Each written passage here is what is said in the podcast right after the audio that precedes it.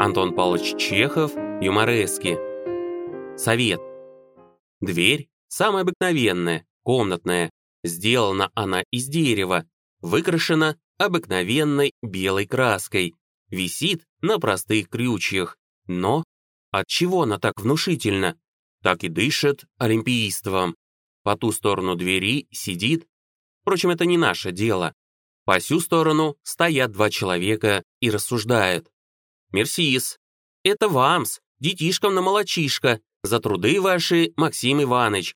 Ведь дело три года тянется, не шутка. Извините, что мало. Старайтесь только, батюшка». Пауза. «Хочется мне, благодетель, благодарить Порфирия Семеновича. Они мой главный благодетель, и от них всего больше мое дело зависит. Поднести бы им в презент не мешало. Сотенки две, три. Ему сотенки. Что вы? Да вы угорели, родной. Перекреститесь. Порфирий Семенович не таковский, чтобы... Не берут? Жальс. Я ведь от души, Максим Иванович. Это не какая-нибудь взятка. Это приношение от чистоты души, за труды непосильные. Я ведь не бесчувственный, понимаю их труд. Кто нонче из-за одного жалования такую тяготу на себя берет? Хм, так-тос. Это не взятка, а законное, так сказать, взятие. Нет, это невозможно. Он такой человек. Такой человек. Знаю я их, Максим Иванович. Прекрасный они человек, и сердце у них придоброе, душа филантропная, гуманическая. Ласковость такая, глядит на тебя и всю твою психологию воротит. Молюсь за них денно и ношно. Только дело вот слишком долго тянется. Ну да это ничего, и за все добродетели эти хочется мне благодарить их. Рубликов триста, примерно. Не возьмет. Натура у него другая. Строгость. И не суйтесь к нему. Трудится, беспокоится, ночей не спит.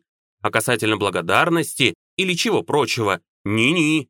Правила такие. И то сказать, на что ему ваши деньги? Сам миллионщик.